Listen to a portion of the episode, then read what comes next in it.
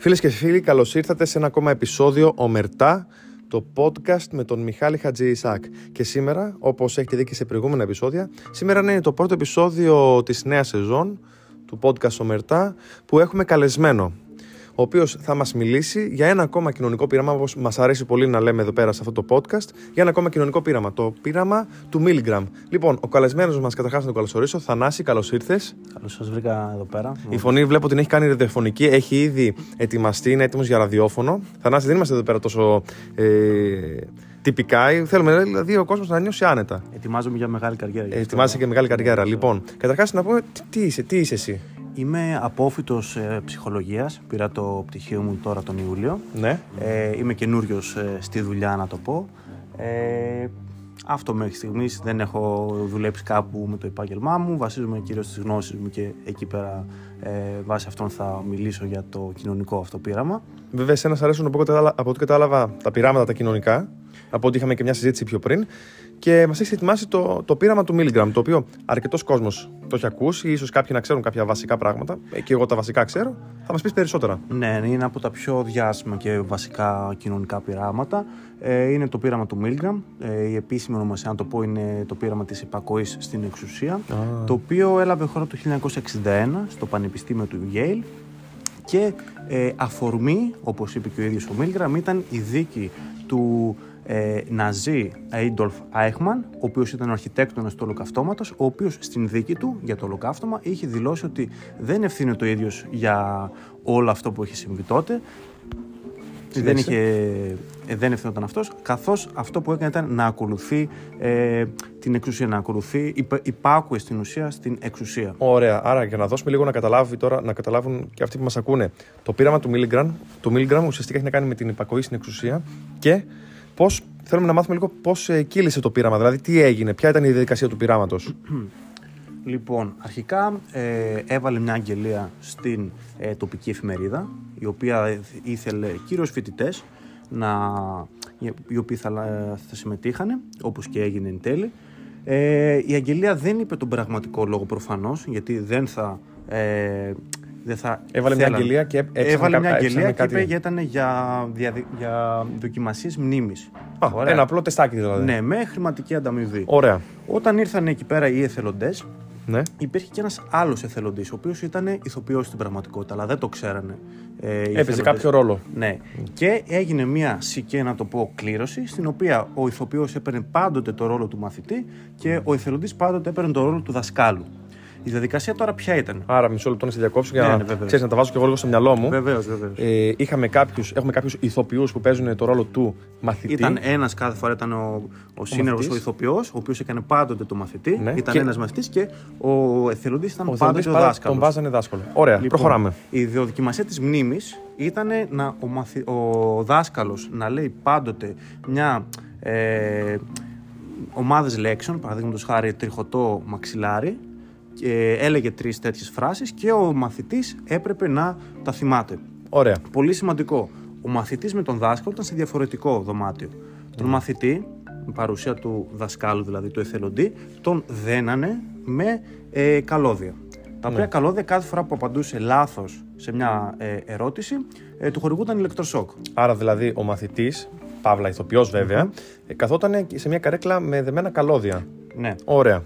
Ε, ο πειραματικός σύνεργος, ο οποίος ήταν παρόν σε όλη αυτή τη διαδικασία, ναι. ενημέρωνε και τον μαθητή και τον δάσκαλο ότι το ηλεκτροσόκ που χορηγούταν δεν ήταν θανατηφόρο και δεν προκαλούσε. Ε, δεν προκαλούσε βλάβη, τραυμα... βλάβη στους ιστούς. Αυτό ήταν πολύ σημαντικό έτσι ώστε να μπορέσει μετέπειτα ο θελοντής να συνεχίσει το πείραμα. Να προχωρήσει σε περισσότερα βόλτ. Ναι. ναι.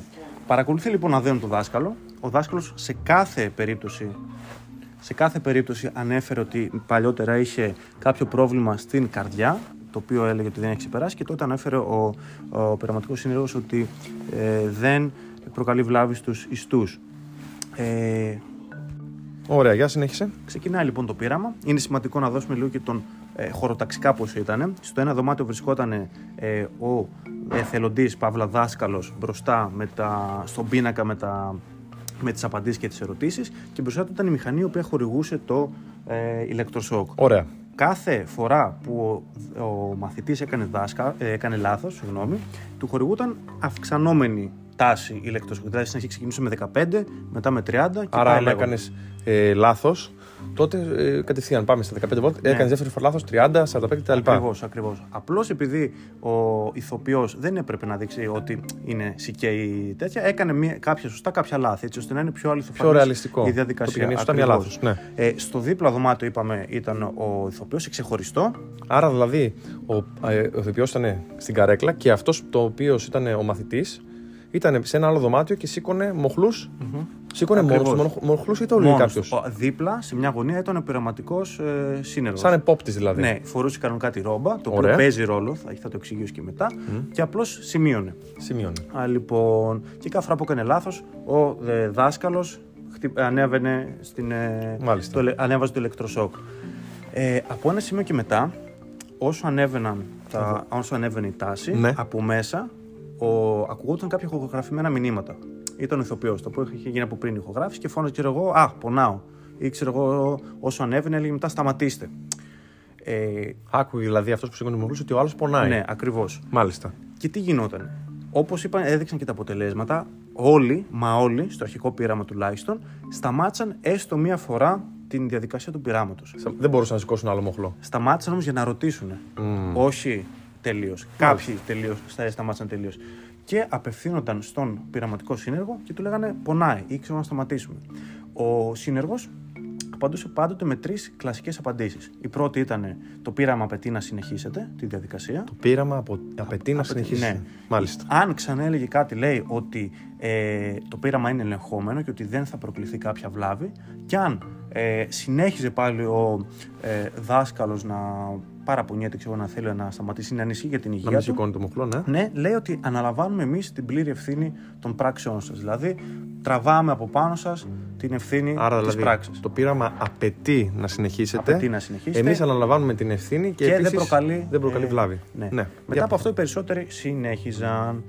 Ε, κάποια στιγμή, πολύ σημαντικό είναι, όταν είχε αυξηθεί πολύ η τάση του, του ηλεκτροσόκ, ο, τα ηχογραφημένα μηνύματα σταματούσαν να παίζουν. Δηλαδή, ψ- ο δάσκαλος καταλάβαινε ότι ο άλλος δεν ανταποκρίνεται στα ηλεκτροσόκ. Δηλαδή, κάτι είχε πάθει. Κάτι έπαθε. Ε, τότε μ- μιλούσε στον σύνερο και έλεγε δεν ακούγεται από μέσα το, ο μαθητής να το πω. Και ε, ο συνεργός έλεγε ότι η σιωπή λαμβάνει τους λανθασμένη απάντηση. Δηλαδή λανθασμένη απάντηση, δηλαδή δέχεται Δώσε κι άλλο. ηλεκτροσόκ. Δώσε κι άλλο, Δίνεις δηλαδή. ε, κι άλλο ηλεκτροσόκ. Σόπα, Και για πες. ε, αρκετά άτομα συνέχισαν παρόλο που δεν ακούγανε τον, ε, από το άλλο δωμάτιο τον ηθοποιό, τον μαθητή, συνέχιζαν να του χορηγούν ηλεκτροσόκ. Ναι. Αυτή ήταν η διαδικασία του ε, πειράματος. Τώρα, τα αποτελέσματα είναι ε, τρομακτικά, τουλάχιστον έτσι όπως βγήκαν στην Για αρχική πες, έρευνα. γιατί, άρα γιατί μέχρι τώρα έχουμε φτάσει ότι πάρα πολλοί σηκω- φτάνουν μέχρι τους μοχλούς που εκεί που δεν ακουγόταν ο άλλος, δηλαδή μπορεί κάτι να έχει πάθει, να μην ένιωθε τον ηλεκτρισμό στο σώμα του και συνέχιζαν όμως. Ποια είναι τα αποτελέσματα; Λοιπόν, ε, πιο πριν ο Μίλγκραμ είχε ρωτήσει ακαδημαϊκούς ψυχια... ψυχιάτρους, ψυχολόγους ε, και τους είχε, ρω- τους είχε ρωτήσει πόσοι πιστεύετε ότι θα συνέχιζαν μέχρι τέλους. Ε, το μέχρι τέλους να σημειώσουμε ότι είναι τα 350 ε, βολτ, τα οποία ε, ακόμα και αν δεν ήξερε κάποιος, δεν είχε γνώσεις σχετικά με την ηλεκτρική τάση, είχε από πάνω 3 χ, τα οποία ε, σήμαινε ότι η δυνάμει είναι θανατηφόρα. Άρα δηλαδή τους ρώτησε πόσοι πιστεύεις ότι θα συνέχιζαν μέχρι εκείνο Μέχρι το σημείο τέλους. που θα σκότωνε τον άνθρωπο. Ναι, πόσοι είναι ότι θα φτάνουν μέχρι θα τέλους. σκότω... Μα, ναι. Για πάμε. Ακριβώς. Ε, οι ακαδημαϊκοί είχαν απαντήσει ότι ελάχιστο ποσοστό και ότι αυτοί που θα το κάναν θα είχαν κάποια μορφή ψύχωσης ή οτιδήποτε, κάποια ψυχική διαταραχή.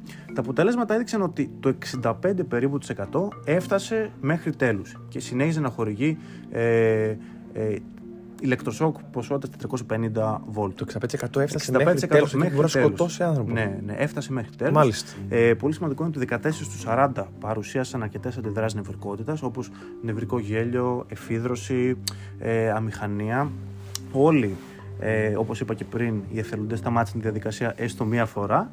Ε, και ναι, αυτά ήταν τα γενικά αποτέλεσματα. Σχεδόν όλοι όμως πέρασαν, ε, συν- έφτασαν έως ένα μεγάλο, ε, μια μεγάλη ποσότητα Φτάσανε ηλεκτροσόκ. οι περισσότεροι. Όχι στο οι, περισσότεροι 350. φτάσανε, οι περισσότεροι φτάσανε στο τέλος. Ναι. Τώρα όμως θα σου πω το εξής τι σκέφτομαι εγώ. Κάθομαι και σκέφτομαι ότι αν π.χ. εκτός χώρου τώρα συμμετείχα σε ένα τέτοιο πείραμα, λέω σαν Μιχάλης σίγουρα δεν θα έφτανα μέχρι το τέλος. Θα αντιδρούσα κτλ.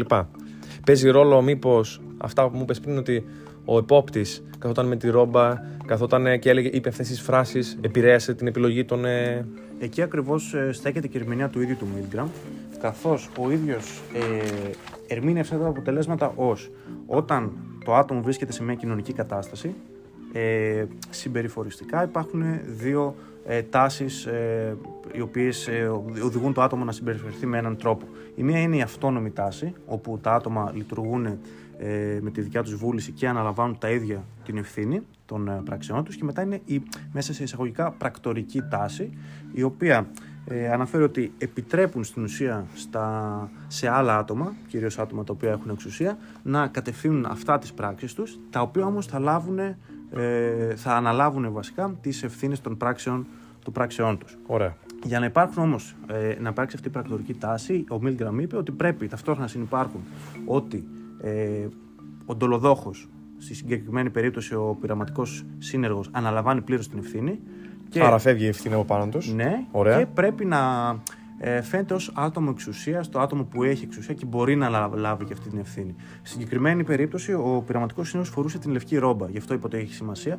Έδινε ο, το, την εντύπωση ότι ήξερε, ότι ήταν ο επιστήμονας, να το πω, το κλασικό, το αρχέτυπο του επιστήμονα, ότι ήταν, είχε κύρος, ήξερε τι κάνει. Κύρος, δύναμη. Ναι, ακριβώς. Ναι. Ακριβώς. Σε ε, παραλλαγές του πειράματος, όταν ο πειραματικός σύνολο δεν φορούσε ρόμπα ή φαινόταν να είναι άσχετος με, την, ε, με το πείραμα, να ήταν απλώς εκεί, φάνηκε ότι δεν συνέχιζαν, τα, δεν συνέχιζαν οι εθελοντές και δεν του δίνανε σημασία στις ε, στις προ, προηγούμενες προτάσεις που είπαμε.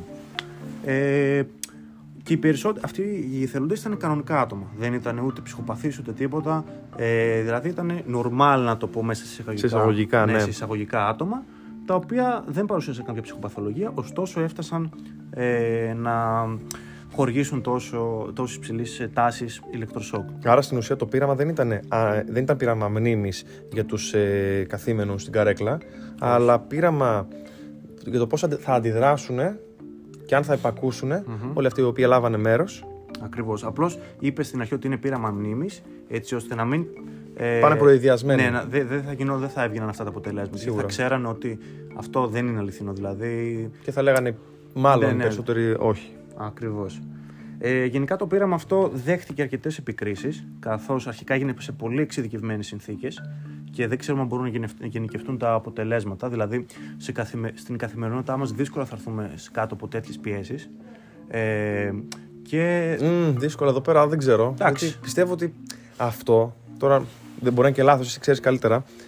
Νομίζω ότι επεκτείνεται λίγο και στο θέμα το ότι όταν έχεις κάποιον ανώτερο και σου πει κάτι να κάνεις, θα το κάνεις. Σίγουρα. Γενικά στην κοινωνία που ζούμε. Απλώς δεν νομίζω να φτάσουμε ποτέ σε σημείο ο ανώτερός μας στη δουλειά, παραδείγματος χάρη, να μας πει να ενδυνάμε να σκοτώσουμε έναν άνθρωπο. Ναι. Δηλαδή εκεί πέρα πιστεύω ότι ως, εγώ ως Θανάσης ε, δεν θα φτάναμε ως εκεί. Ε, έπειτα μια άλλη επίκριση ήταν το αρχικό δείγμα ήταν μόνο άνδρες οπότε υπήρχε ένα θέμα, αν, ε, θέμα γενίκευσης γενικότερα στον πληθυσμό ε, και αν και μετά στις επαναληπτικές ε, μελέτες έγινε και σε γυναίκες οι οποίες ε, δεν παρουσίασε το ποσοστό που έφτασε μέχρι τέλους δεν ήταν πολύ διαφορετικό από την πρώτη μελέτη απλώς φάνηκε ότι ο γυναικείος πληθυσμός ε, ήταν πιο, ήρθε σε πιο Μήπως είχε, είχε πιο πολύ στρες, να το πω. Κάπως έτσι. Κάπως έτσι. Προκλήθηκε περισσότερο στρες. Δηλαδή, είμαστε δηλαδή πιο γρούνια εμείς οι άντρες. Τι, τι θες να πεις; Δεν ξέρω. Μπορεί. μπορεί είμαστε πιο σκληρόπετσοι. Πιο σκληρόπετσοι, ναι. Δεν ξέρω. Ε, Τέλος, ένα άλλο, ε, μια άλλη επίκριση ήταν ότι ήρθαν σε, είτε υπήρχε ένα πρόβλημα ηθικής. Η, η αρχική μέρημνα του ψυχολόγου και γενικά ο κάθε ατόμο που κάνει μια έρευνα είναι να μην προκληθούν πολύ αρνητικά συναισθήματα στους συμμετέχοντες, να μην έρθουν σε δύσκολες καταστάσεις. Ε, στην συγκεκριμένη έρευνα, οι συμμετέχοντες ήρθαν, σε, τους προκλήθηκε στρες, ήρθαν σε επαφή με στρεσογόνους παράγοντες και εδώ έγινε κάποια προβλήματα ηθικής, αν έπρεπε να το κάνει αυτό. Γενικά, το πείραμα του Milgram μνημονεύεται κυρίως επειδή είχε θέματα ηθικής, είχε διοντολογικά προβλήματα.